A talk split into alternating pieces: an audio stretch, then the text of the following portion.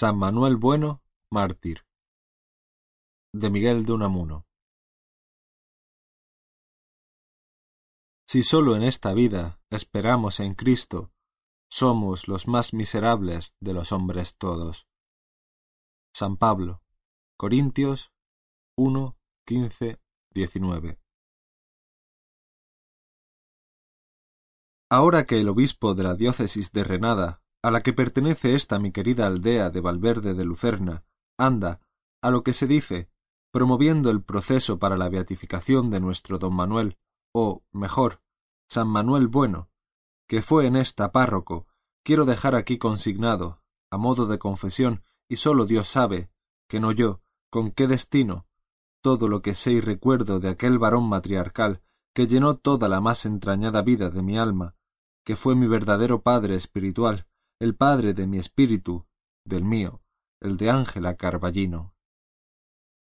Al otro, a mi padre carnal y temporal, apenas sí le conocí, pues se me murió siendo yo muy niña.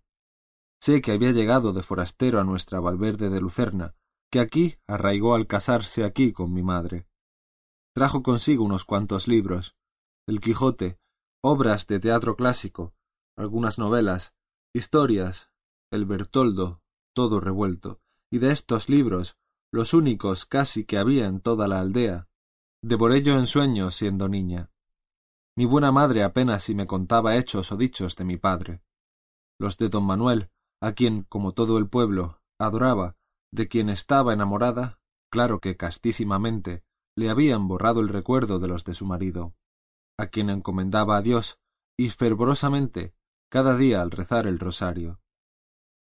De nuestro don Manuel me acuerdo como si fuese de cosa de ayer, siendo yo niña, a mis diez años, antes de que me llevaran al colegio de religiosas de la ciudad catedralicia de Renada. Tendría él, nuestro santo, entonces unos treinta y siete años. Era alto, delgado, erguido, llevaba la cabeza como nuestra peña del buitre lleva su cresta, y había en sus ojos toda la hondura azul de nuestro lago se llevaba las miradas de todos, y tras ellas los corazones, y él, al mirarnos, parecía, traspasando la carne como un cristal, mirarnos al corazón. Todos le queríamos, pero sobre todo los niños. ¿Qué cosas nos decía? Eran cosas, no palabras. Empezaba el pueblo a olerle la santidad. Se sentía lleno y embriagado de su aroma. Entonces fue cuando mi hermano Lázaro, que estaba en América, de donde nos mandaba regularmente dinero, con que vivíamos en decorosa holgura, hizo que mi madre me mandase al colegio de religiosas, a que se completara, fuera de la aldea, mi educación, y esto aunque a él, a Lázaro, no le hiciesen mucha gracia las monjas. Pero como ahí, nos escribía, no hay hasta ahora, que yo sepa, colegios laicos y progresivos, y menos para señoritas, hay que atenerse a lo que haya. Lo importante es que Angelita se pula y que no siga entre esas zafias aldeanas. Y entré en el colegio pensando en un principio hacerme en el maestra, pero luego se me atragantó la pedagogía. En el colegio conocí a niñas de la ciudad e intimé con alguna de ellas, pero seguí atenta a las cosas y a las gentes de nuestra aldea, de la que recibía frecuentes noticias y tal vez alguna visita. Y hasta el colegio llegaba la fama de nuestro párroco, de quien empezaba a hablarse en la ciudad episcopal. Las monjas no hacían sino interrogarme respecto a él. Desde muy niña alimenté, no sé bien cómo, curiosidades, preocupaciones e inquietudes, debidas, en parte al menos, a aquel revoltijo de libros de mi padre, y todo ello se me medró en el colegio, en el trato, sobre todo, con una compañera que se me aficionó desmedidamente y que unas veces me proponía que entrásemos juntas a la vez en un mismo convento, jurándonos, y hasta firmando el juramento con nuestra sangre, hermandad perpetua, y otras veces me hablaba, con los ojos semicerrados, de novios y de aventuras matrimoniales. Por cierto que no he vuelto a saber de ella ni de su suerte. Y eso que cuando se hablaba de nuestro don Manuel, o cuando mi madre me decía algo de él en sus cartas, y era en casi todas, que yo leía a mi amiga, ésta exclamaba como en arrobo Qué suerte, chica, la de poder vivir cerca de un santo así, de un santo vivo, de carne y hueso, y poder besarle la mano. Cuando vuelvas a tu pueblo, Escríbeme mucho, mucho, y cuéntame de él. Pasé en el colegio unos cinco años, que ahora se me pierden como un sueño de madrugada en la lejanía del recuerdo, y a los quince volví a mi Valverde de Lucerna. Ya toda ella era don Manuel, don Manuel con el lago y con la montaña. Llegué ansiosa de conocerle, de ponerme bajo su protección, de que él me marcara el sendero de mi vida. Decíase que había entrado en el seminario para hacerse cura, con el fin de atender a los hijos de una su hermana recién viuda, de servirles de padre, que en el seminario se había distinguido por su agudeza mental y su talento, y que había rechazado ofertas de brillante carrera eclesiástica porque él no quería ser sino de su Valverde de Lucerna, de su aldea perdida como un broche entre el lago y la montaña que se mira en él. Y cómo quería a los suyos. Su vida era arreglar matrimonios desavenidos, reducir a sus padres hijos indómitos, o reducir los padres a sus hijos, y sobre todo consolar a los amargados y atediados, y ayudar a todos a bien morir. Me acuerdo, entre otras cosas, de que al volver de la ciudad la desgraciada hija de la tía Rabona, que se había perdido y volvió, soltera y desahuciada, trayendo un hijito consigo, don Manuel no paró hasta que hizo que se casase con ella su antiguo novio Perote, y reconociese como suya a la criaturita, diciéndole Mira, da padre a este pobre crío, que no le tiene más que en el cielo. Pero, don Manuel, si no es mía la culpa. ¿Quién lo sabe, hijo? ¿Quién lo sabe? Y sobre todo, no se trata de culpa. Y hoy el pobre Perote, inválido, paralítico, tiene como báculo y consuelo de su vida al hijo aquel que, contagiado de la santidad de don Manuel, reconoció por suyo, no siéndolo. En la noche de San Juan, la más breve del año, solían y suelen acudir a nuestro lago todas las pobres mujerucas, y no pocos hombrecillos, que se creen poseídos, endemoniados, y que parece no son sino histéricos y a las veces epilépticos, y don Manuel emprendió la tarea de hacer él de lago, de piscina probática y tratar de aliviarles y si era posible de curarles. Y era tal la acción de su presencia, de sus miradas, y tal sobre todo la dulcísima autoridad de sus palabras y sobre todo de su voz, qué milagro de voz, que consiguió curaciones sorprendentes, con lo que creció su fama, que atraía a nuestro lago y a él a todos los enfermos del contorno. Y alguna vez llegó una madre pidiéndole que hiciese un milagro en su hijo, a lo que contestó sonriendo tristemente No tengo licencia del señor obispo para hacer milagros. Le preocupaba, sobre todo, que anduviesen todos limpios. Si alguno llevaba un roto en su vestidura, le decía Anda a ver al sacristán y que te remiende eso.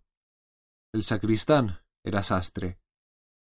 Y cuando el día primero de año iban a felicitarle por ser el de su santo, su santo patrono era el mismo Jesús nuestro Señor, quería don Manuel que todos se le presentasen con camisa nueva, y al que no la tenía, se la regalaba él mismo. Por todos mostraba el mismo afecto, y si algunos distinguía más con él, era a los más desgraciados y a los que aparecían como más díscolos. Y como hubiera en el pueblo un pobre idiota de nacimiento, Lasillo el bobo, a éste es a quien más acariciaba, y hasta llegó a enseñarle cosas que parecía milagro que las hubiese podido aprender. Y es que el pequeño rescoldo de inteligencia que aún quedaba en el bobo se le encendía en imitar, como un pobre mono, a su don Manuel. Su maravilla era la voz, una voz divina, que hacía llorar. Cuando al oficiar en misa mayor o solemne entonaba el prefacio, estremecíase la iglesia y todos los que le oían sentíanse conmovidos en sus entrañas. Su canto, saliendo del templo, iba a quedarse dormido sobre el lago y al pie de la montaña. Y cuando en el sermón de Viernes Santo clamaba aquello de Dios mío, Dios mío, ¿por qué me has abandonado? Pasaba por el pueblo todo un temblor hondo como por sobre las aguas del lago en días de cierzo de hostigo. Y era como si oyesen a nuestro Señor Jesucristo mismo, como si la voz brotara de aquel viejo crucifijo a cuyos pies tantas generaciones de madres habían depositado sus congojas. Como que una vez, al oírlo su madre, la de don Manuel, no pudo contenerse, y desde el suelo del templo en que se sentaba gritó Hijo mío. y fue un chaparrón de lágrimas entre todos, creeríase que el grito maternal había brotado de la boca entreabierta de aquella dolorosa, el corazón traspasado por siete espadas, que había en una de las capillas del templo. Luego Blasillo el tonto iba repitiendo, en tono patético por las callejas, y como en eco, el Dios mío, Dios mío, ¿por qué me has abandonado? Y de tal manera que al oírselo se le saltaban a todos las lágrimas, con gran regocijo del bobo por su triunfo imitativo. Su acción sobre las gentes era tal que nadie se atrevía a mentir ante él, y todos, sin tener que ir al confesionario, se confesaban.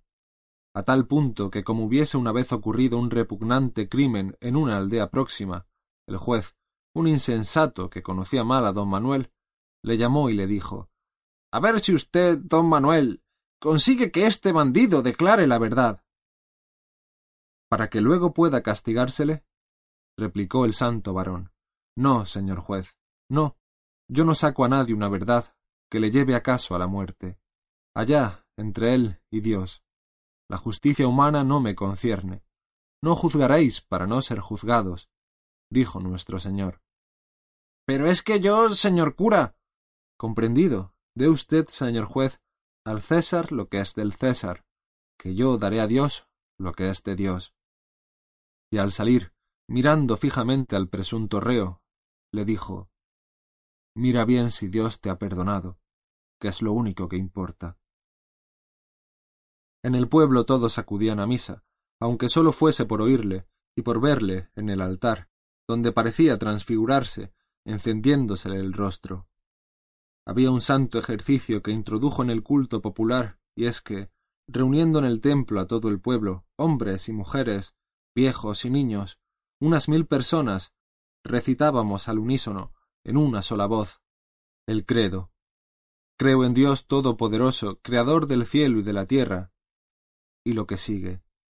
Y no era un coro, sino una sola voz, una voz simple y unida, fundidas todas en una y haciendo como una montaña, cuya cumbre perdida a las veces en nubes, era don Manuel. Y al llegar a lo de creo en la resurrección de la carne y la vida perdurable, la voz de don Manuel se zambullía, como en un lago, en la del pueblo todo, y era que él se callaba. Y yo oía las campanadas de la villa que se dice aquí que está sumergida en el lecho del lago, campanadas que se dice también se oye en la noche de San Juan, y eran las de la villa sumergida en el lago espiritual de nuestro pueblo. Oía la voz de nuestros muertos que en nosotros resucitaban en la comunión de los santos. Después, al llegar a conocer el secreto de nuestro santo, he comprendido que era como si una caravana en marcha por el desierto, desfallecido el caudillo al acercarse al término de su carrera, le tomaran en hombros los suyos para meter su cuerpo sin vida en la tierra de promisión.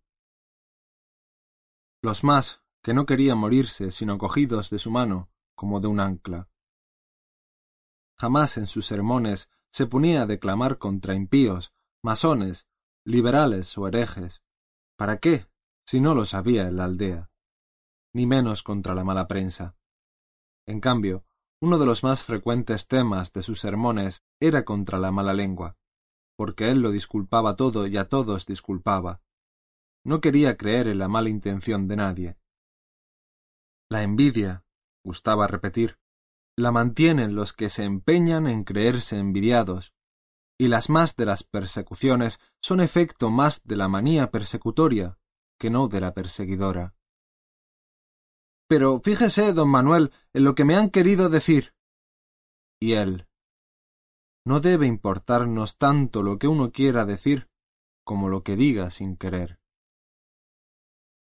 Su vida era activa y no contemplativa, huyendo cuanto podía de no tener nada que hacer.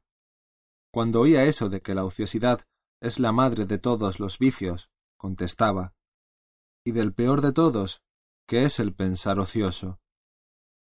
Y como yo le preguntara una vez qué es lo que con eso quería decir, me contestó Pensar ocioso es pensar para no hacer nada, o pensar demasiado en lo que se ha hecho y no en lo que hay que hacer, a lo hecho pecho y a otra cosa, que no hay peor que remordimiento sin enmienda. Hacer, hacer. Bien comprendí yo ya desde entonces que don Manuel huía de pensar ocioso y a solas, que algún pensamiento le perseguía. Así es que estaba siempre ocupado, y no pocas veces en inventar ocupaciones. Escribía muy poco para sí, de tal modo que apenas nos ha dejado escritos o notas, mas, en cambio, hacía de memorialista para los demás, y a las madres, sobre todo, les redactaba las cartas para sus hijos ausentes. Trabajaba también manualmente, ayudando con sus brazos a ciertas labores del pueblo. En la temporada de trilla íbase a la era a trillar y aventar, y en tanto aleccionaba o distraía a los labradores a quienes ayudaba en estas faenas. Sustituía a las veces a algún enfermo en su tarea. Un día del más crudo invierno se encontró con un niño, muertito de frío, a quien su padre le enviaba a recoger una res a larga distancia, en el monte. Mira, le dijo al niño, vuélvete a casa a calentarte, y dile a tu padre que yo voy a hacer el encargo. Y al volver con la res se encontró con el padre, todo confuso, que iba a su encuentro. En invierno partía leña para los pobres. Cuando se secó aquel magnífico nogal, un nogal matriarcal, le llamaba, a cuya sombra había jugado de niño y con cuyas nueces se había durante tantos años regalado, pidió el tronco, se lo llevó a casa y, después de labrar en él seis tablas que guardaba al pie de su lecho, hizo del resto leña para calentar a los pobres. Solía hacer también las pelotas para que jugaran los mozos, y no pocos juguetes para los niños. Solía acompañar al médico en su visita, y recalcaba las prescripciones de éste. Se interesaba sobre todo en los embarazos y en la crianza de los niños, y estimaba como una de las mayores blasfemias aquello de teta y gloria, y lo otro de angelitos al cielo. Le conmovía profundamente la muerte de los niños. Un niño que nace muerto, o que se muere recién nacido, y un suicidio, me dijo una vez, son para mí de los más terribles misterios. Un niño en cruz. Y como una vez, por haberse quitado uno la vida, le preguntara el padre del suicida, un forastero, si le daría tierra sagrada, le contestó Seguramente, pues en el último momento, en el segundo de la agonía, se arrepintió sin duda alguna. Iba también a menudo a la escuela a ayudar al maestro, a enseñar con él, y no sólo el catecismo. Y es que huía de la ociosidad y de la soledad, de tal modo que por estar con el pueblo y sobre todo con el mocerío y la chiquillería, solía ir al baile, y más de una vez se puso en él a tocar el tamboril, para que los mozos y las mozas bailasen, y esto, que en otro hubiera parecido grotesca profanación del sacerdocio, en él tomaba un sagrado carácter y como de rito religioso. Sonaba el ángelus, dejaba el tamboril y el palillo, se descubría, y todos con él, y rezaba. El ángel del Señor anunció a María, Ave María. Y luego, y ahora, a descansar para mañana. Lo primero, decía, es que el pueblo esté contento, que estén todos contentos de vivir. El contentamiento de vivir es lo primero de todo. Nadie debe querer morirse hasta que Dios quiera. Pues yo sí, le dijo una vez una recién viuda. Yo quiero seguir a mi marido. ¿Y para qué? le respondió. Quédate aquí para encomendar su alma a Dios. En una boda dijo una vez Ay, si pudiese cambiar el agua toda de nuestro lago en vino, en un vinillo que por mucho que de él se bebiera, alegrara siempre, sin emborrachar nunca, o por lo menos con una borrachera alegre. Una vez pasó por el pueblo una banda de pobres titiriteros. El jefe de ella, que llegó con la mujer gravemente enferma y embarazada, y con tres hijos que le ayudaban, hacía de payaso. Mientras él estaba en la plaza del pueblo, haciendo reír a los niños y aun a los grandes, ella, sintiéndose de pronto gravemente indispuesta, se tuvo que retirar y se retiró escoltada por una mirada de congoja del payaso y una risotada de los niños y escoltada por don Manuel, que luego, en un rincón de la cuadra de la posada, le ayudó a bien morir. Y cuando, acabada la fiesta, supo el pueblo y supo el payaso la tragedia, fuéronse todos a la posada, y el pobre hombre, diciendo con llanto en la voz Bien se dice, señor cura, que es usted todo un santo. Se acercó a éste, queriendo tomarle la mano para besársela, pero don Manuel se adelantó y, tomándosela al payaso, pronunció ante todos El santo eres tú, honrado payaso.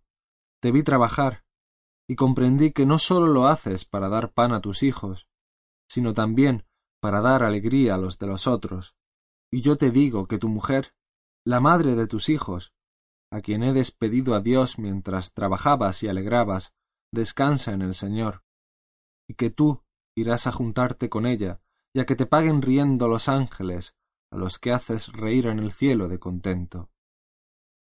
Y todos, niños y grandes, lloraban y lloraban tanto de pena como de un misterioso contento en que la pena se ahogaba. Y más tarde, recordando aquel solemne rato, he comprendido que la alegría imperturbable de don Manuel era la forma temporal y terrena de una infinita y eterna tristeza que con heroica santidad recataba a los ojos y a los oídos de los demás. Con aquella su constante actividad, con aquel mezclarse en las tareas y en las diversiones de todos, parecía querer huir de sí mismo, querer huir de su soledad. Le temo a la soledad, repetía.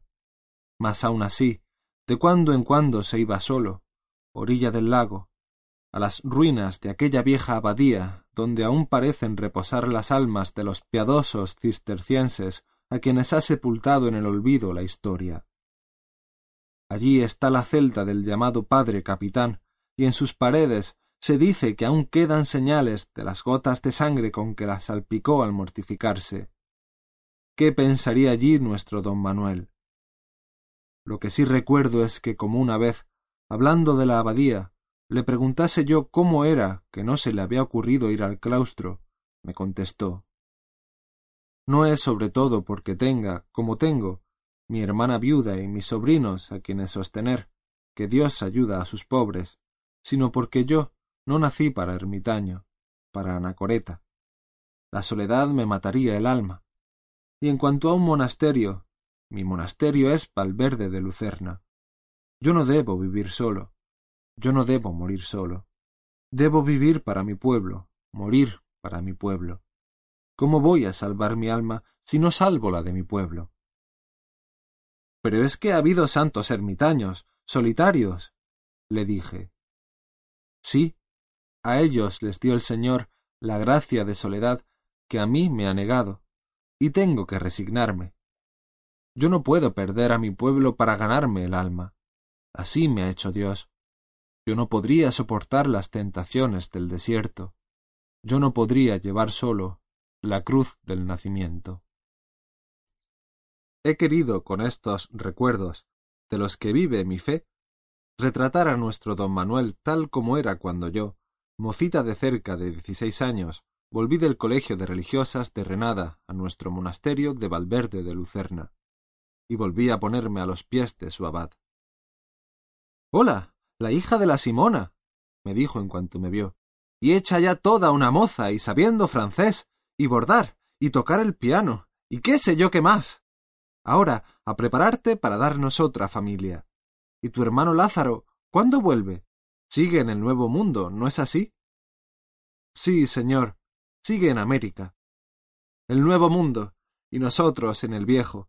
Pues bueno, cuando la escribas, dile de mi parte, de parte del cura, que estoy deseando saber cuándo vuelve del Nuevo Mundo a este viejo, trayéndonos las novedades de por allá y dile que encontrará al lago y a la montaña como les dejó.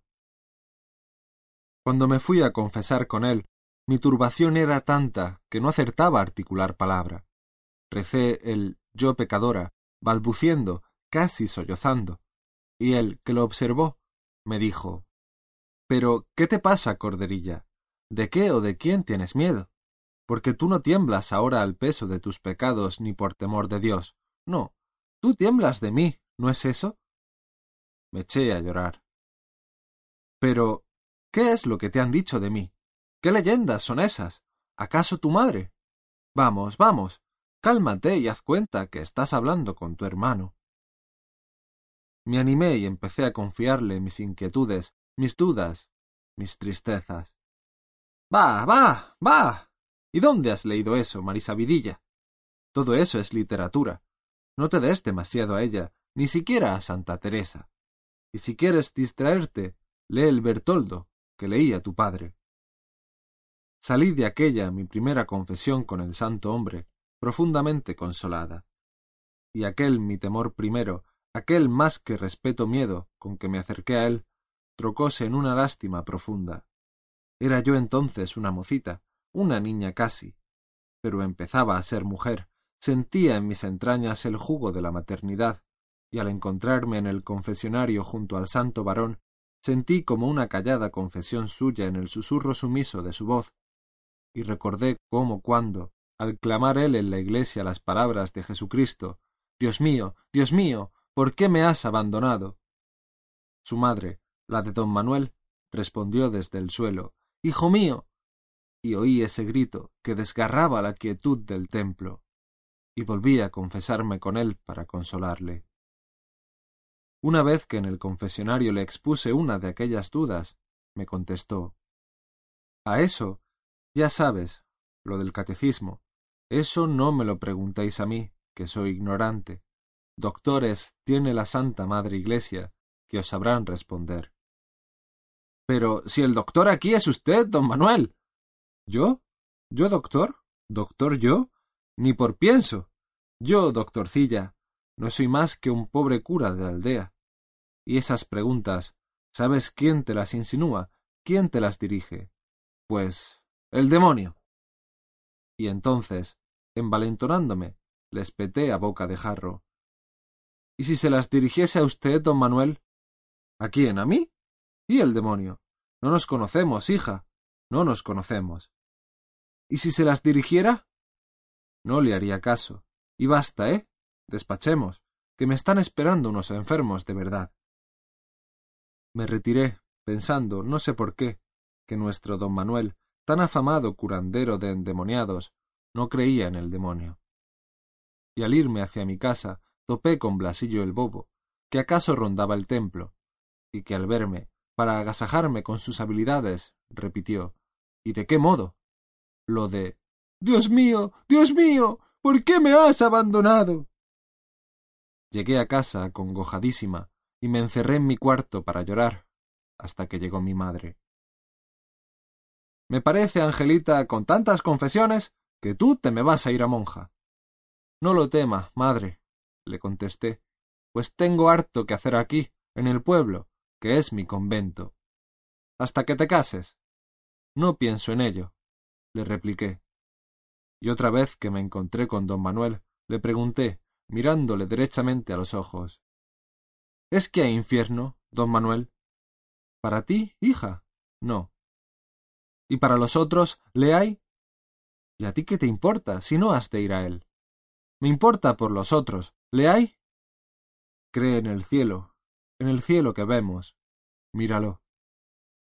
Y me lo mostraba sobre la montaña y abajo, reflejado en el lago. Pero hay que creer en el infierno como en el cielo, repliqué. Sí, hay que creer todo lo que enseña a creer la Santa Madre Iglesia Católica Apostólica Romana. Y basta. Leí no sé qué honda tristeza en sus ojos, azules como las aguas del lago.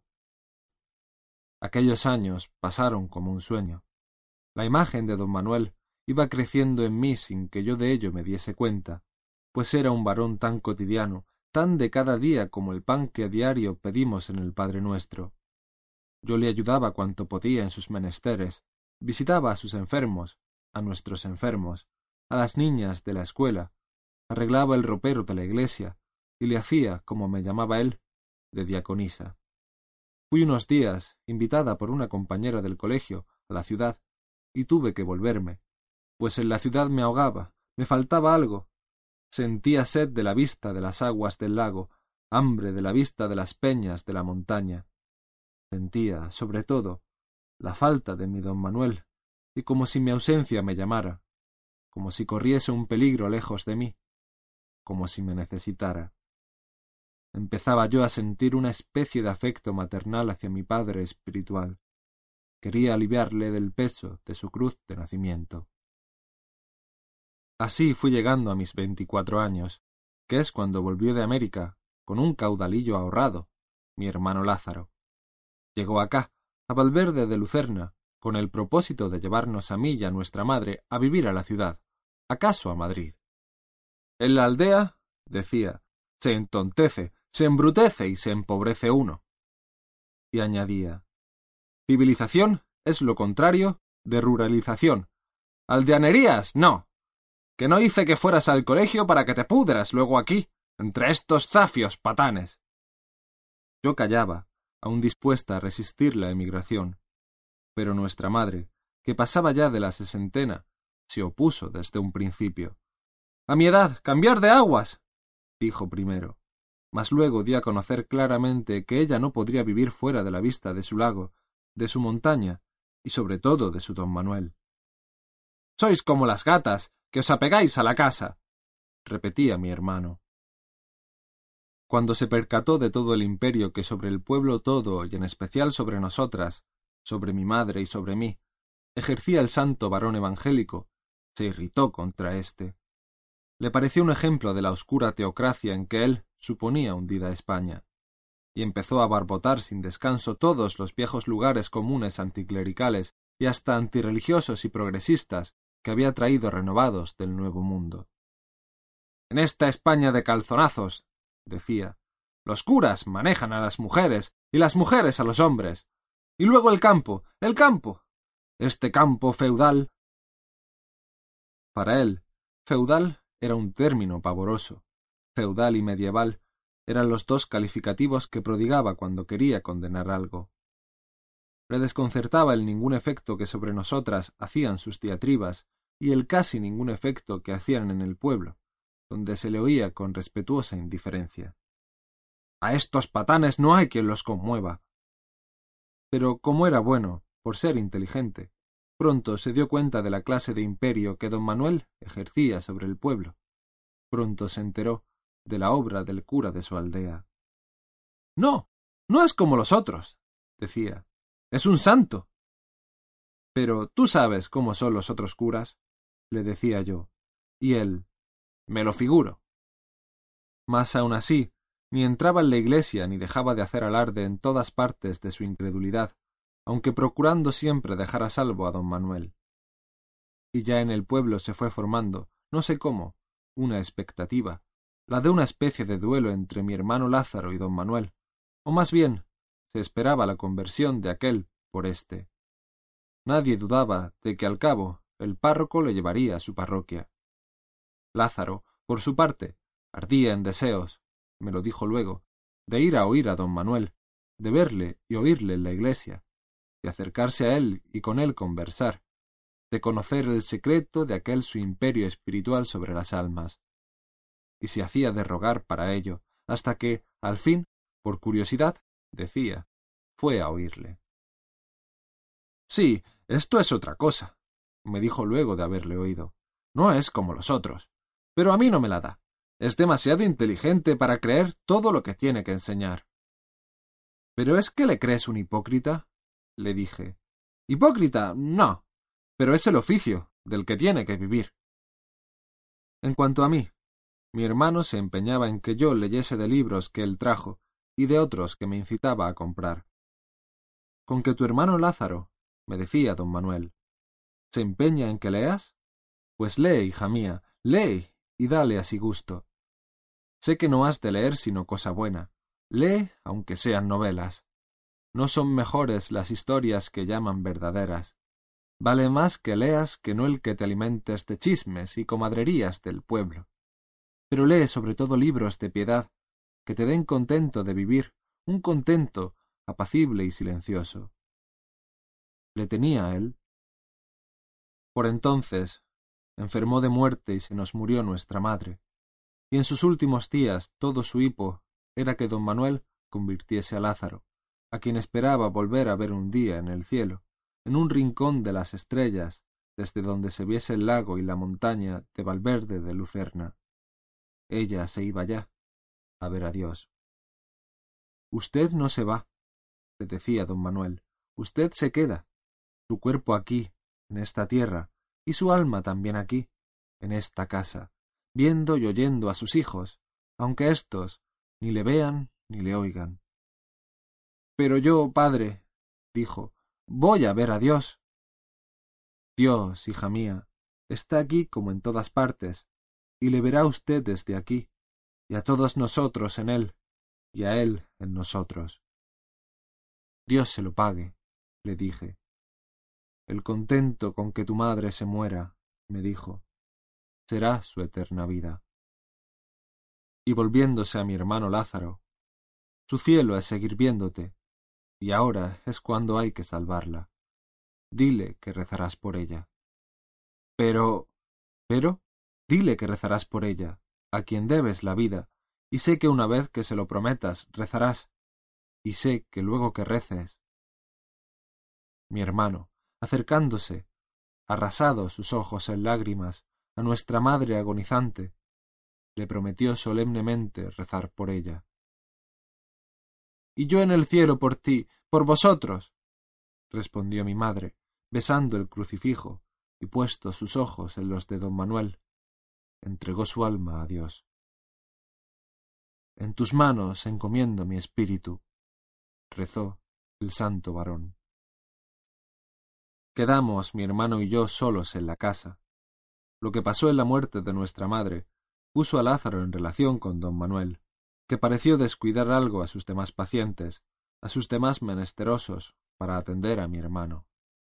Íbanse por las tardes de paseo, orilla del lago, o hacia las ruinas vestidas de hiedra de la vieja abadía de cistercienses. Es un hombre maravilloso, me decía Lázaro. Ya sabes que dicen que en el fondo de este lago hay una villa sumergida y que en la noche de San Juan, a las doce, se oyen las campanadas de su iglesia. Sí, le contestaba yo, una villa feudal y medieval. Y creo, añadía, que en el fondo del alma de nuestro don Manuel hay también sumergida, ahogada, una villa y que alguna vez se oyen sus campanadas. Sí, le dije, esa villa sumergida en el alma de don Manuel, y por qué no también en la tuya. Es el cementerio de las almas de nuestros abuelos, los de nuestra Valverde de Lucerna, feudal, medieval. Acabó mi hermano por ir a misa siempre, a oír a don Manuel, y cuando se dijo que cumpliría con la parroquia, que comulgaría cuando los demás comulgasen, recorrió un íntimo regocijo al pueblo todo, que creyó haberle recobrado. Pero fue un regocijo tal, tan limpio, que Lázaro no se sintió vencido ni disminuido. Y llegó el día de su comunión, ante el pueblo todo, con el pueblo todo. Cuando llegó la vez a mi hermano, pude ver que don Manuel, tan blanco como la nieve de enero en la montaña, y temblando como tiembla el lago cuando le hostiga el cierzo, se le acercó con la sagrada forma en la mano, y de tal modo le temblaba ésta al arrimarla a la boca de Lázaro, que se le cayó la forma a tiempo que le daba un vaído. Y fue mi hermano mismo quien recogió la hostia y se la llevó a la boca. Y el pueblo, al ver llorar a don Manuel, lloró, diciéndose ¿Cómo le quiere? Y entonces, pues era la madrugada, cantó un gallo. Al volver a casa y encerrarme en ella con mi hermano, le eché los brazos al cuello y besándole le dije Ay, Lázaro, Lázaro, qué alegría nos has dado a todos, a todos, a todo el pueblo, a todos, a los vivos y a los muertos, y sobre todo a mamá, a nuestra madre. ¿Viste? El pobre don Manuel lloraba de alegría. ¡Qué alegría nos has dado a todos! Por eso lo he hecho, me contestó. ¿Por eso? por darnos alegría, lo habrás hecho ante todo por ti mismo, por conversión. Y entonces Lázaro, mi hermano, tan pálido y tan tembloroso como don Manuel cuando le dio la comunión, me hizo sentarme, en el sillón mismo donde solía sentarse nuestra madre. Tomó huelgo, y luego, como en íntima confesión doméstica y familiar, me dijo Mira, Angelita, ha llegado la hora de decirte la verdad, toda la verdad, y te la voy a decir. Porque debo decírtela, porque a ti no puedo, no debo callártela, y porque además habrías de adivinarla. y a medias, ¿qué es lo peor? Más tarde o más temprano. Y entonces, serena y tranquilamente, a media voz, me contó una historia que me sumergió en un lago de tristeza.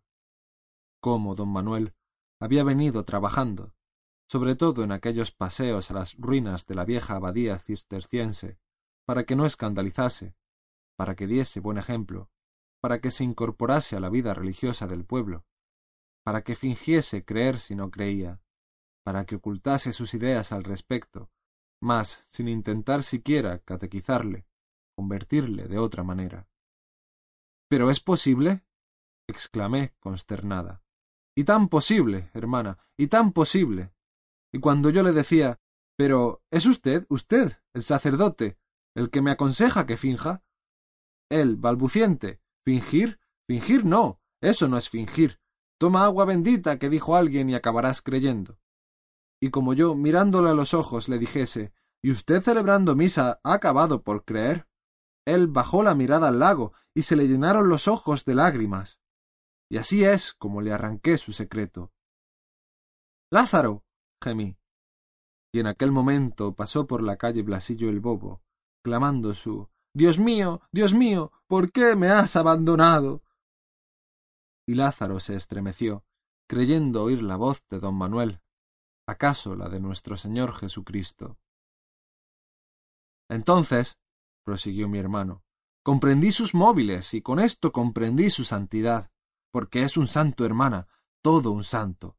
No trataba, al emprender ganarme para su santa causa, porque es una causa santa, santísima, arrogarse un triunfo, sino que lo hacía por la paz, por la felicidad, por la ilusión, si quieres, de los que le están encomendados.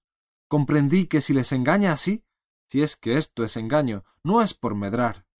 Me rendí a sus razones, y he aquí mi conversión y no me olvidaré jamás del día en que diciéndole yo pero, don Manuel, la verdad, la verdad ante todo. Él, temblando, me susurró al oído. Y eso que estábamos solos en medio del campo. La verdad, la verdad, Lázaro, es acaso algo terrible, algo intolerable, algo mortal. La gente sencilla no podría vivir con ella. ¿Y por qué me la deja entrever ahora aquí, como en confesión? le dije. Y él, porque si no me atormentaría tanto, tanto, que acabaría gritándola en medio de la plaza, y eso jamás, jamás, jamás. Yo estoy para hacer vivir a las almas de mis feligreses, para hacerlos felices, para hacerles que se sueñen inmortales y no para matarlos. Lo que aquí hace falta es que vivan sanamente, que vivan en unanimidad de sentido y con la verdad, con mi verdad, no vivirían. Que vivan. Y esto hace la Iglesia, hacerlos vivir. Religión verdadera. Todas las religiones son verdaderas en cuanto hacen vivir espiritualmente a los pueblos que las profesan, en cuanto les consuelan de haber tenido que nacer para morir. Y para cada pueblo, la religión más verdadera es la suya, la que le ha hecho. Y la mía, la mía es consolarme en consolar a los demás, aunque el consuelo que les doy no sea el mío. Jamás olvidaré estas sus palabras. Pero esa comunión tuya ha sido un sacrilegio.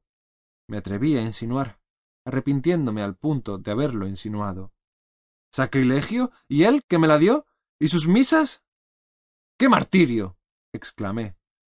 Y ahora, añadió mi hermano, hay otro más para consolar al pueblo. Para engañarle, dije.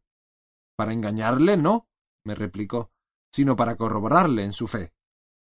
Y el pueblo, dije, ¿Cree de veras? ¿Qué sé yo?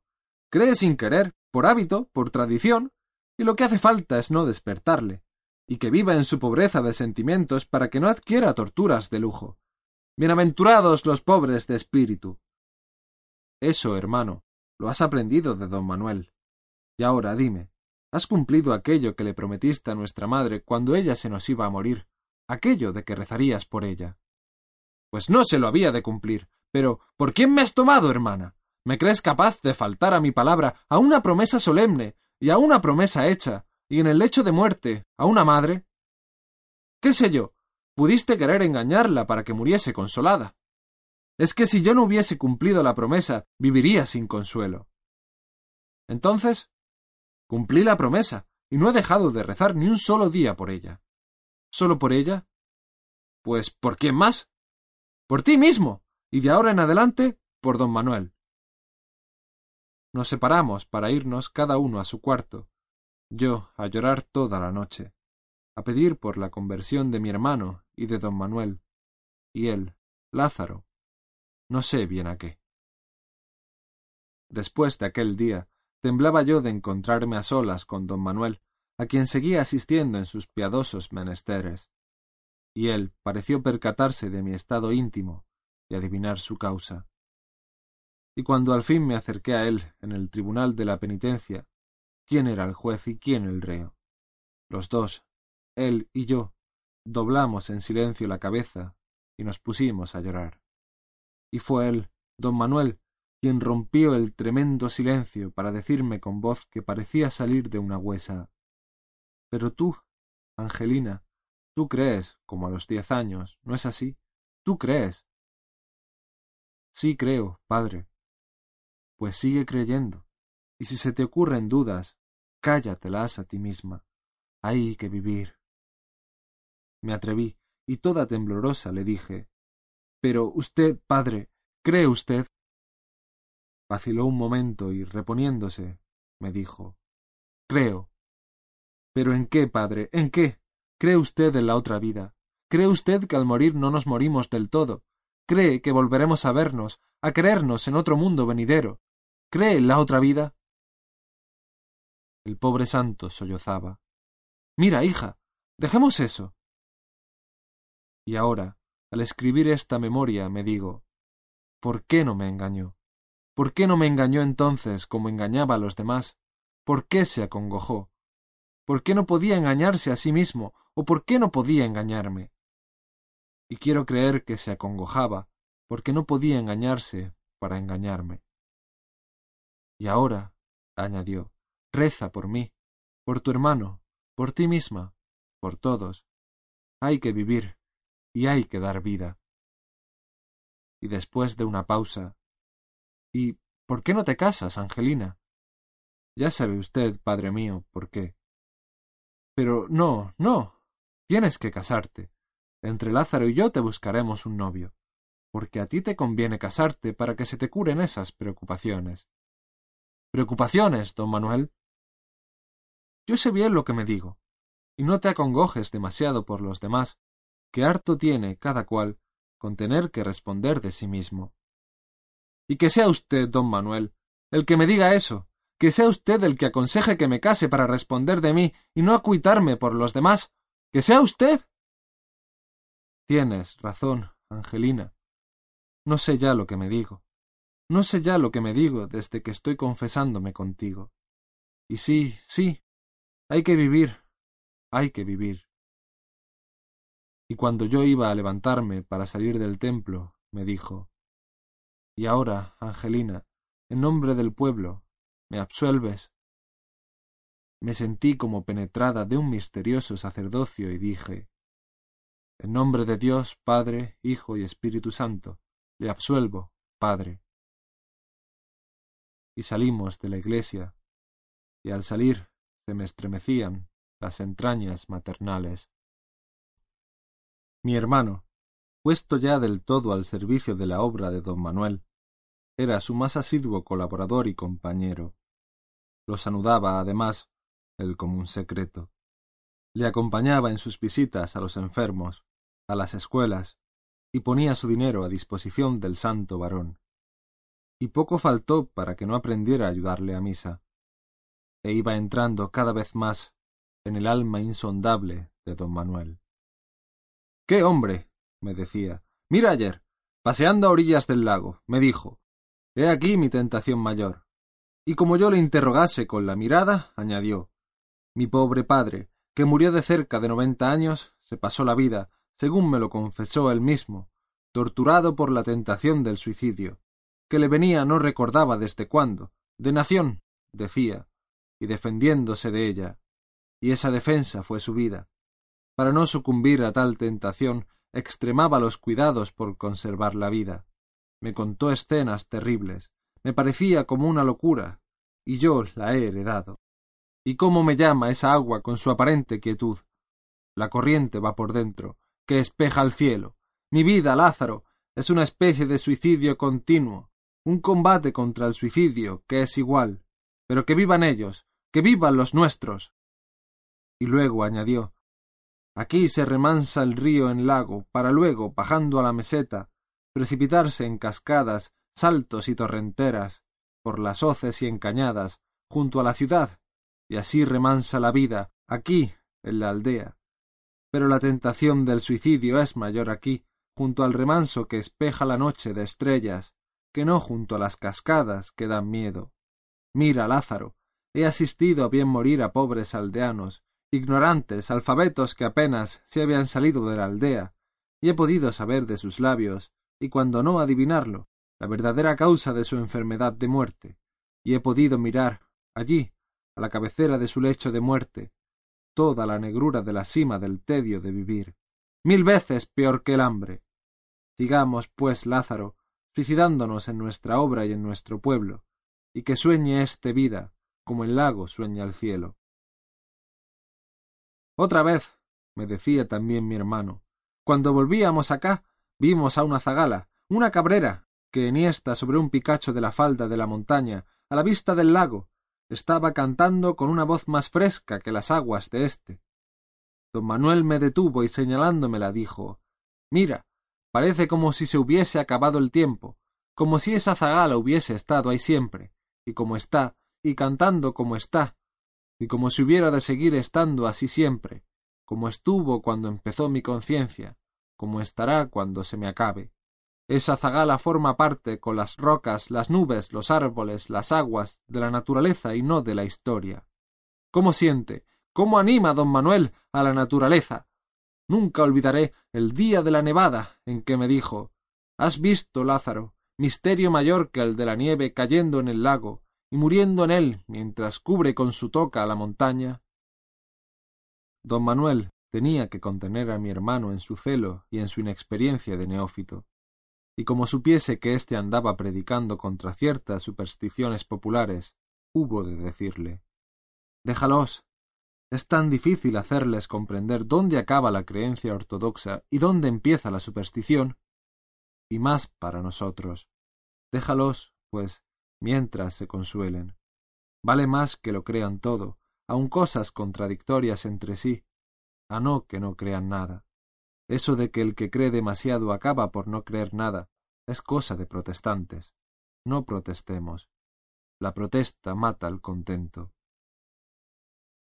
Una noche de plenilunio, me contaba también mi hermano, volvía a la aldea por la orilla del lago, a cuya sobreaz rizaba entonces la brisa montañosa y en rizo cabrilleaban las razas de la luna llena, y don Manuel le dijo a Lázaro Mira, el agua está rezando la letanía y ahora dice Janua caeli ora pro nobis, puerta del cielo, ruega por nosotros.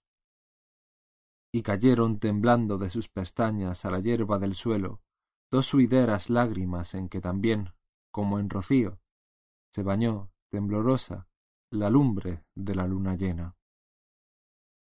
E iba corriendo el tiempo, y observábamos mi hermano y yo que las fuerzas de don Manuel empezaban a decaer, que ya no lograba contener del todo la insondable tristeza que le consumía, que acaso una enfermedad traidora le iba minando el cuerpo y el alma.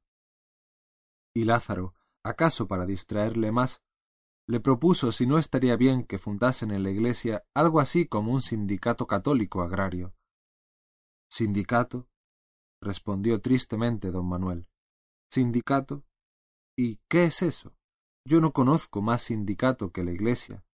Y ya sabes aquello de mi reino no es de este mundo.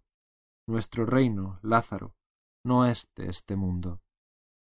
¿Y del otro? Don Manuel bajó la cabeza. El otro, Lázaro, está aquí también, porque hay dos reinos en este mundo, o mejor, el otro mundo. Vamos, que no sé lo que me digo. Y en cuanto a eso del sindicato, es en ti un resabio de tu época de progresismo. No, Lázaro, no. La religión no es para resolver los conflictos económicos o políticos de este mundo que Dios entregó a las disputas de los hombres. Piensen los hombres y obren los hombres como pensaren y como obraren, que se consuelen de haber nacido, que vivan lo más contentos que puedan en la ilusión de que todo esto tiene una finalidad. Yo no he venido a someter los pobres a los ricos, ni a predicar a éstos que se sometan a aquellos, resignación y caridad en todos y para todos, porque también el rico tiene que resignarse a su riqueza y a la vida, y también el pobre tiene que tener caridad para con el rico. Cuestión social.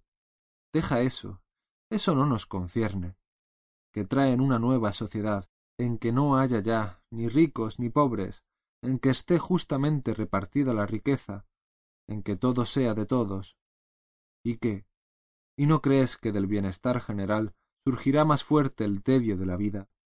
Sí, ya sé que uno de esos caudillos de la que llaman la revolución social ha dicho que la religión es el opio del pueblo. Opio. Opio. Sí.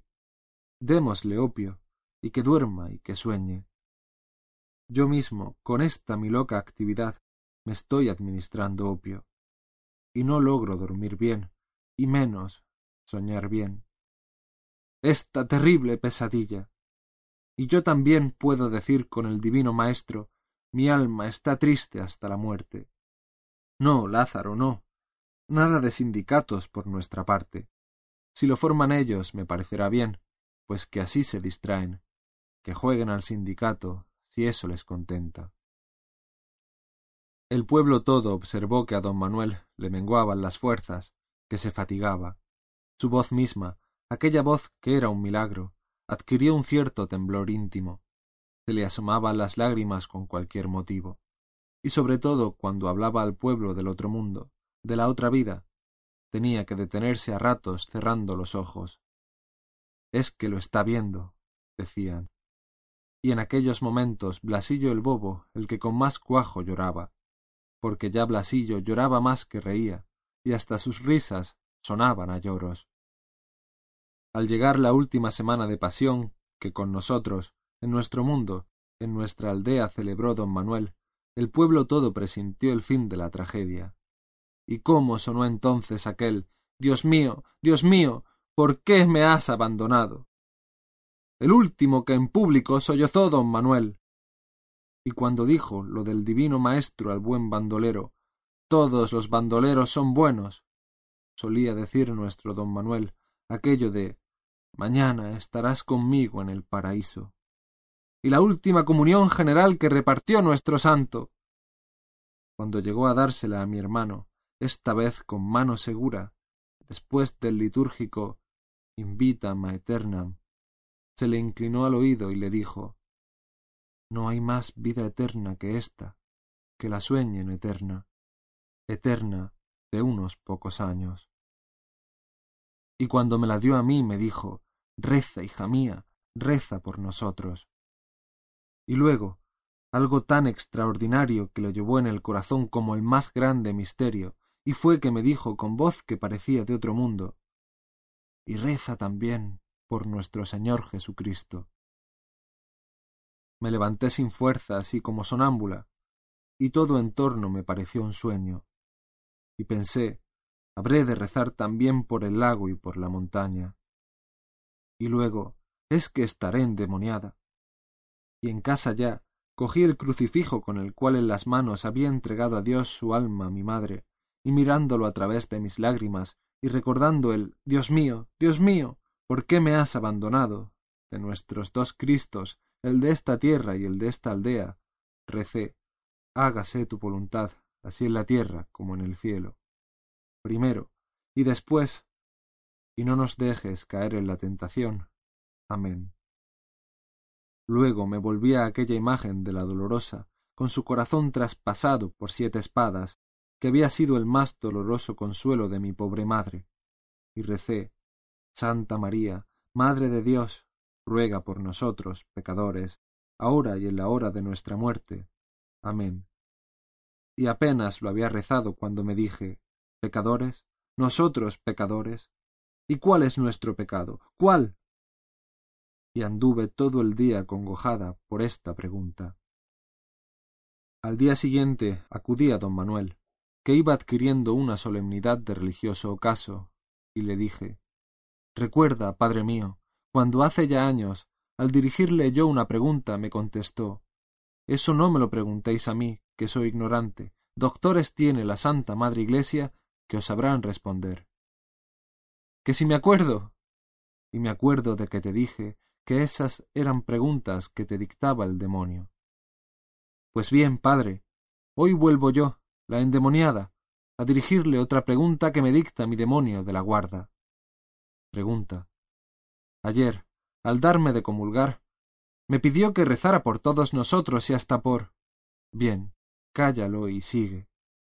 Llegué a casa y me puse a rezar, y al llegar a aquello de ruega por nosotros, pecadores, ahora y en la hora de nuestra muerte, una voz íntima me dijo Pecadores, pecadores nosotros, ¿y cuál es nuestro pecado? ¿Cuál es nuestro pecado, Padre?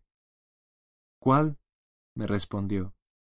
Ya lo dijo un gran doctor de la Iglesia Católica Apostólica Española, ya lo dijo el gran doctor de La vida es sueño, ya dijo que el delito mayor del hombre es haber nacido. Ese es, hija, nuestro pecado, el de haber nacido. ¿Y se cura, padre? Vete y vuelve a rezar, vuelve a rezar por nosotros, pecadores, ahora y en la hora de nuestra muerte. Sí, al final se cura el sueño, y al final se cura la vida, al fin se acaba la cruz del nacimiento. Y como dijo Calderón, el hacer bien y el engañar bien, ni aun en sueños se pierde. Y la hora de su muerte llegó, por fin. Todo el pueblo la veía llegar. Y fue su más grande lección. No quiso morirse ni solo ni ocioso. Se murió predicando al pueblo, en el templo. Primero, antes de mandar que le llevasen a él, pues no podía ya moverse por la perlesía, nos llamó a su casa a Lázaro y a mí, y allí los tres a solas, nos dijo Oíd, cuidad de estas pobres ovejas, que se consuelen de vivir, que crean lo que yo no he podido creer. Y tú, Lázaro, cuando hayas de morir, muere como yo, como morirá nuestra Ángela, en el seno de la Santa Madre Católica Apostólica Romana, de la Santa Madre Iglesia de Valverde de Lucerna, bien entendido, y hasta nunca más ver, pues se acaba este sueño de la vida. Padre, padre, gemí yo, no te aflijas, Ángela, y sigue rezando por todos los pecadores, por todos los nacidos, y que sueñen, que sueñen. Qué ganas tengo de dormir, dormir, dormir sin fin, dormir por toda una eternidad sin soñar, olvidando el sueño. Cuando me entierren, que sea en una caja hecha con aquellas seis tablas que tallé del viejo nogal. Pobrecillo, a cuya sombra jugué de niño cuando empezaba a soñar. Y entonces sí creía en la vida perdurable. Es decir, me figuro ahora que creía entonces. Para un niño creer no es más que soñar, y para un pueblo. Esas seis tablas que tallé con mis propias manos las encontraréis al pie de mi cama. Le dio un ahogo y repuesto de él, prosiguió. Recordaréis que cuando rezábamos todos en uno, en unanimidad de sentido, hechos pueblo, el credo, al llegar al final yo me callaba. Cuando los israelitas iban llegando al fin de su peregrinación por el desierto, el Señor les dijo a Aarón y a Moisés que por no haberle creído no meterían a su pueblo en la tierra prometida, y les hizo subir al monte de Or, donde Moisés hizo desnudar a Aarón, que allí murió, y luego subió Moisés desde las llanuras de Moab al monte Nebo, a la cumbre del Frasga, enfrente de Jericó. Y el Señor le mostró toda la tierra prometida a su pueblo, pero diciéndole a él, No pasarás allá. Y allí murió Moisés, y nadie supo su sepultura. Y dejó por caudillo a Josué. Sé tú, Lázaro, mi Josué, y si puedes detener al sol, deténle y no te importe el progreso. Como Moisés, he conocido al Señor, nuestro supremo ensueño, cara a cara, y ya sabes que dice la Escritura que el que le ve la cara a Dios, que el que le ve al sueño los ojos de la cara con que nos mira, se muere sin remedio y para siempre. Que no le vea, pues, la cara a Dios este nuestro pueblo mientras viva, que después de muerto ya no he cuidado, pues no verá nada. Padre, padre, padre. volví a gemir.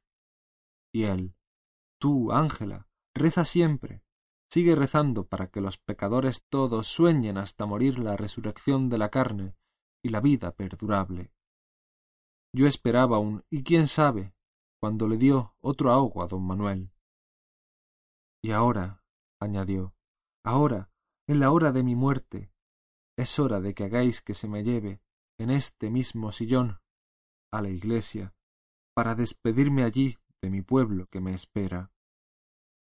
Se le llevó a la iglesia y se le puso en el sillón, en el presbiterio, al pie del altar. Tenía entre sus manos un crucifijo. Mi hermano y yo nos pusimos junto a él, pero fue Blasillo el bobo quien más se arrimó. Quería coger de la mano a don Manuel, besársela, y como algunos trataran de impedírselo, don Manuel les reprendió, diciéndoles Dejadle que se me acerque. Ven, Blasillo, dame la mano. El bobo lloraba de alegría, y luego don Manuel dijo Muy pocas palabras, hijos míos, pues apenas me siento con fuerzas sino para morir. Y nada nuevo tengo que deciros, ya os lo dije todo. Vivid en paz y contentos, y esperando que todos nos veamos un día en la valverde de lucerna que hay allí, entre las estrellas de la noche que se reflejan en el lago sobre la montaña. Y rezad, rezad a María Santísima, rezad a nuestro Señor. Sed buenos, que esto basta. Perdonadme el mal que haya podido haceros sin quererlo y sin saberlo. Y ahora, después que os dé mi bendición, rezad todos a una el Padre nuestro, el Ave María, la salve, y por último el credo. Luego, con el crucifijo que tenía en la mano, dio la bendición al pueblo, llorando las mujeres y los niños, y no pocos hombres, y enseguida empezaron las oraciones, que don Manuel oía en silencio y cogido de la mano por Blasillo, que al son del ruego se iba durmiendo. Primero el Padre nuestro con su hágase tu voluntad así en la tierra como en el cielo. Luego el Santa María con su ruega por nosotros pecadores, ahora y en hora de nuestra muerte. A seguida la salve con su gimiendo y llorando en este valle de lágrimas, y por último el credo. Y al llegar a la resurrección de la carne y la vida perdurable, todo el pueblo sintió que su santo había entregado su alma a Dios, y no hubo que cerrarle los ojos, porque se murió con ellos cerrados. Y al ir a despertar a Blasillo, nos encontramos con que se había dormido en el Señor para siempre, así que hubo que enterrar dos cuerpos. El pueblo todo se fue enseguida a la casa del santo a recoger reliquias, a repartirse retazos de sus vestiduras, a llevarse lo que pudieran como reliquia y recuerdo del bendito mártir. Mi hermano guardó su breviario, entre cuyas hojas encontró, desecada y como en un herbario, una clavellina pegada a un papel, y en éste una cruz con una fecha. Nadie en el pueblo quiso creer en la muerte de don Manuel. Todos esperaban verle a diario, y acaso le veían pasar a lo largo del lago y espejado en él, o teniendo por fondo la montaña. Todos seguían oyendo su voz, y todos acudían a su sepultura, en torno a la cual surgió todo un culto. Las endemoniadas venían ahora a tocar la cruz de nogal, hecha también por sus manos y sacada del mismo árbol de donde sacó las seis tablas en que fue enterrado. Y los que menos queríamos creer que se hubiese muerto, éramos mi hermano y yo. Él, Lázaro, continuaba la tradición del santo y empezó a redactar lo que le había oído, notas de que me he servido para esta mi memoria. Él me hizo un hombre nuevo, un verdadero Lázaro, un resucitado, me decía. Él me dio fe. ¿Fe? le interrumpía yo. Sí, fe, fe en el consuelo de la vida, fe en el contento de la vida. Él me curó de mi progresismo, porque hay, Ángela, dos clases de hombres peligrosos y nocivos, los que convencidos de la vida de ultratumba, de la resurrección de la carne, atormentan, como inquisidores que son, a los demás para que, despreciando esta vida como transitoria, se ganen la otra, y los que no creyendo más que en éste, como acaso tú, le decía yo. Y sí, y como don Manuel, pero no creyendo más que en este mundo esperan no sé qué sociedad futura, y se esfuerzan en negarle al pueblo el consuelo de creer en otro. De modo que. De modo que hay que hacer que vivan de la ilusión. El pobre cura que llegó a sustituir a don Manuel en el curato entró en Valverde de Lucerna, abrumado por el recuerdo del santo, y se entregó a mi hermano y a mí para que le guiásemos. No quería sino seguir las huellas del santo.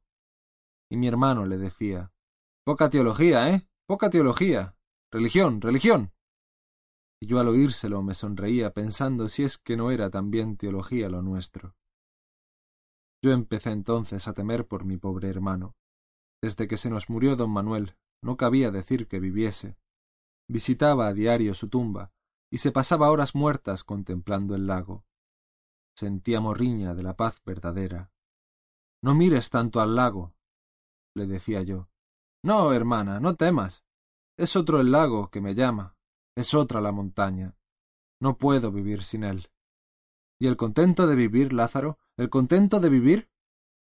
Eso para otros pecadores, no para nosotros, que le hemos visto la cara a Dios, a quien nos ha mirado con sus ojos el sueño de la vida. ¿Qué? ¿Te preparas para ir a ver a don Manuel? No, hermana, no. Ahora y aquí en casa, entre nosotros solos, toda la verdad por amarga que sea, amarga como el mar a que van a parar las aguas de este dulce lago, toda la verdad para ti, que estás abroquelada contra ella. No, no, Lázaro, esa no es la verdad. La mía, sí. La tuya. Pero ¿y la de... también la de él? Ahora no, Lázaro. Ahora no. Ahora cree otra cosa. Ahora cree... Mira, Ángela. Una de las veces en que al decirme don Manuel que hay cosas que aunque se las diga uno a sí mismo debe callárselas a los demás, le repliqué que me decía eso por decírselas a él. Esas mismas. A sí mismo acabó confesándome que creía que más de uno de los más grandes santos, acaso el mayor, había muerto sin creer en la otra vida. ¿Es posible? Y tan posible. Y ahora, hermana, cuida que no sospechen siquiera aquí, en el pueblo, nuestro secreto. Sospecharlo, le dije. Si intentase, por locura, explicárselo, no lo entenderían. El pueblo no entiende de palabras. El pueblo no ha entendido más que vuestras obras. Querer exponerles eso sería como leer a unos niños de ocho años unas páginas de Santo Tomás de Aquino, en latín. Bueno, pues cuando yo me vaya, reza por mí y por él y por todos. Y por fin le llegó también su hora. Una enfermedad que iba minando su robusta naturaleza pareció exacerbársele con la muerte de don Manuel. No siento tanto tener que morir, me decía en sus últimos días, como que conmigo se muere otro pedazo del alma de don Manuel. Pero lo demás de él vivirá contigo, hasta que un día, hasta los muertos, nos moriremos del todo. Cuando se hallaba agonizando entraron, como se acostumbra en nuestras aldeas, los del pueblo a verle agonizar, y encomendaban su alma a don Manuel, a San Manuel Bueno, el mártir. Mi hermano no les dijo nada, no tenía ya nada que decirles. Les dejaba dicho todo, todo lo que queda dicho. Era otra laña más entre las dos valverdes de Lucerna, la del fondo del lago y la que en su sobreaz se mira. Era ya uno de nuestros muertos de vida, uno también, a su modo, de nuestros santos. Quedé más que desolada, pero en mi pueblo y con mi pueblo. Y ahora, al haber perdido a mi San Manuel, al padre de mi alma, y a mi Lázaro, mi hermano aún más que carnal, espiritual. Ahora es cuando me doy cuenta de que he envejecido y de cómo he envejecido. Pero es que los he perdido, es que he envejecido, es que me acerco a mi muerte. Hay que vivir.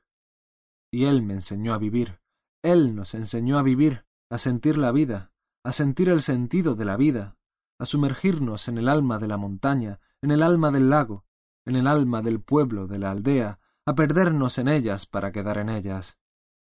Él me enseñó con su vida a perderme en la vida del pueblo de mi aldea, y no sentía yo más pasar las horas, y los días, y los años, que no sentía pasar el agua del lago. Me parecía como si mi vida hubiese de ser siempre igual. No me sentía envejecer. No vivía yo ya en mí, sino que vivía en mi pueblo y mi pueblo vivía en mí. Yo quería decir lo que ellos, los míos, decían sin querer. Salía a la calle, que era la carretera, y como conocía a todos, vivía en ellos y me olvidaba de mí, mientras que en Madrid, donde estuve alguna vez con mi hermano, como a nadie conocía, sentíame en terrible soledad y torturada por tantos desconocidos. Y ahora, al escribir esta memoria, esta confesión íntima de mi experiencia de la santidad ajena, creo que don Manuel Bueno, que mi San Manuel y que mi hermano Lázaro se murieron creyendo no creer lo que más nos interesa, pero sin creer creerlo, creyéndolo en la desolación activa y resignada. Pero, ¿por qué? me he preguntado muchas veces. ¿No trató don Manuel de convertir a mi hermano también con un engaño, con una mentira, fingiéndose creyente sin serlo?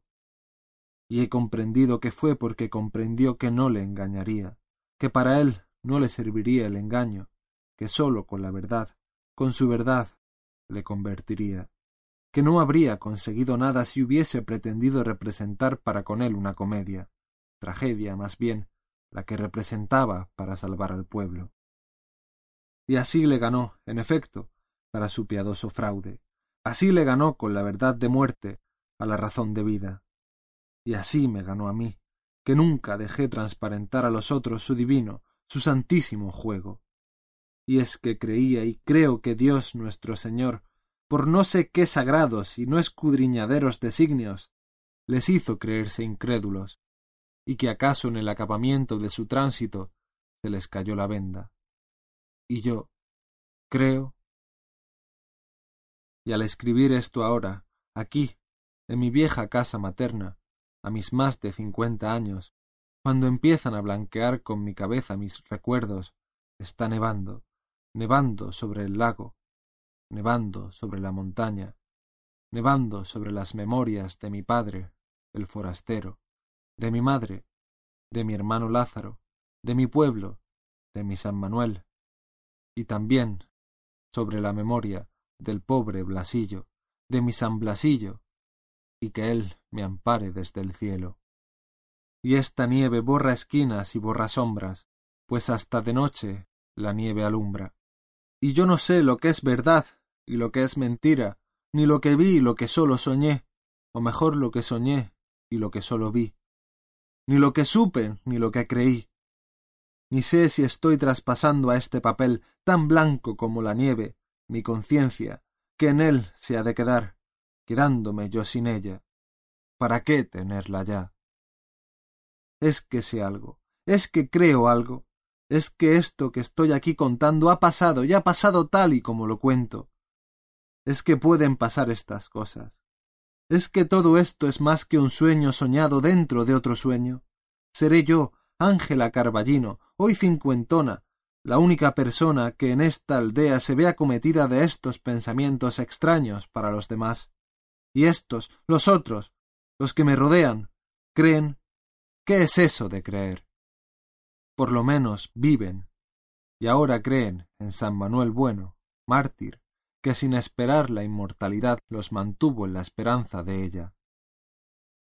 Parece que el ilustrísimo señor obispo, el que ha promovido el proceso de beatificación de nuestro santo de Valverde de Lucerna, se propone escribir su vida, una especie de manual del perfecto párroco, y recoge para ello toda clase de noticias, a mí me las ha pedido con insistencia. Ha tenido entrevistas conmigo. Le he dado toda clase de datos. Pero me he callado siempre el secreto trágico de don Manuel y de mi hermano. Y es curioso que él no lo haya sospechado. Y confío en que no llegue a su conocimiento todo lo que en esta memoria dejo consignado. Les temo a las autoridades de la tierra, a las autoridades temporales, aunque sean las de la Iglesia. Pero aquí queda esto, y sea de su suerte lo que fuere. ¿Cómo vino a parar a mis manos este documento, esta memoria, a Ángela Carballino? He aquí algo, lector, algo que debo guardar en secreto.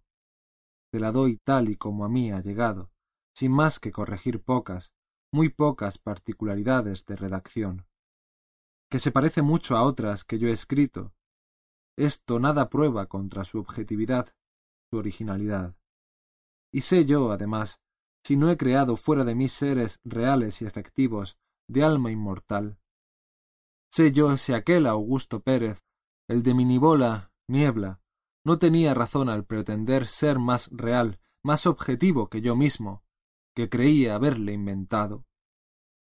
De la realidad de este San Manuel Bueno, mártir, tal como me lo ha revelado su discípula e hija espiritual Ángela Carballino, de esta realidad no se me ocurre dudar. Creo en ella más que creía el mismo santo, creo en ella más que creo en mi propia realidad. Y ahora, antes de cerrar este epílogo, quiero recordarte, lector paciente, el versillo noveno de la epístola del olvidado apóstol San Judas, lo que hace un nombre, donde se nos dice cómo mi celestial patrono, San Miguel Arcángel, Miguel quiere decir, quien como Dios, y Arcángel, archimensajero, disputó con el diablo, diablo quiere decir acusador, fiscal, por el cuerpo de Moisés, y no toleró que se lo llevase en juicio de maldición, sino que le dijo al diablo, El Señor te reprenda, y el que quiera entender, que entienda.